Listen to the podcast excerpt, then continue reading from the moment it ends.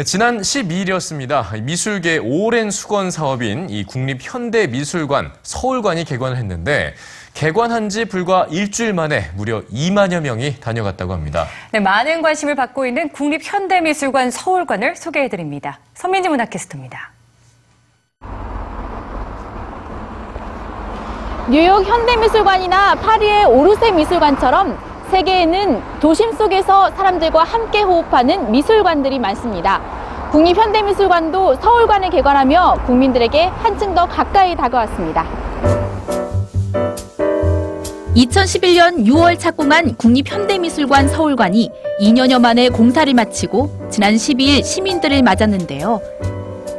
지하 3층, 지상 3층 높이의 건물에 8개의 전시실과 영화관, 멀티 프로젝트 홀, 디지털 정보실 등 다양한 공간을 갖췄습니다.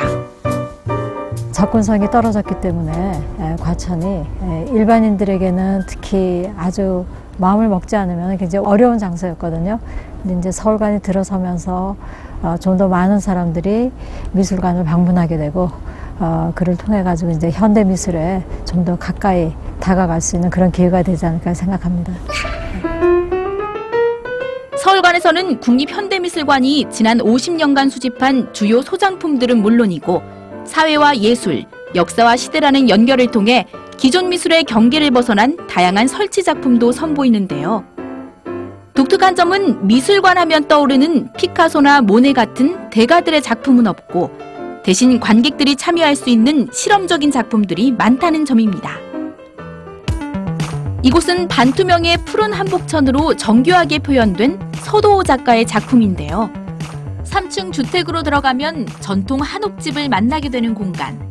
안과 밖이 훤히 보이는 이곳에서 관객들은 실제와 가상이 뒤섞인 초현실적인 공간을 온몸으로 느낍니다. 플라스틱으로 만들어진 인조식물들이 관객의 움직임에 반응하는 착생식물원은 건축가인 작가가 의사, 천문학자 등 여러 분야의 학자들과 함께 만든 작품입니다. 관객들은 미술관인지 과학실험실인지 기분 좋은 낯선 경험을 하게 됩니다.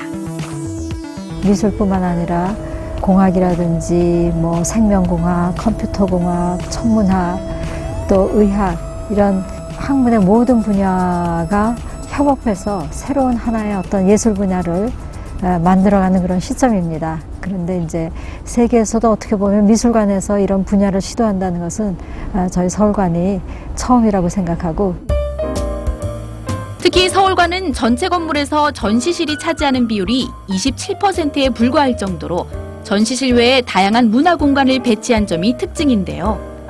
넓은 통로와 각종 편의시설들은 미술관이 아니라 놀이공간에 온 듯한 착각을 불러일으킵니다.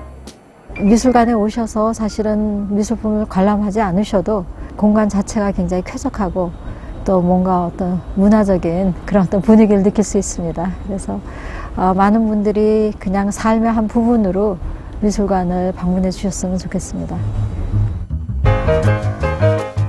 단순히 보는 것에 그치는 것이 아니라 참여하고 즐기며 함께하는 미술관.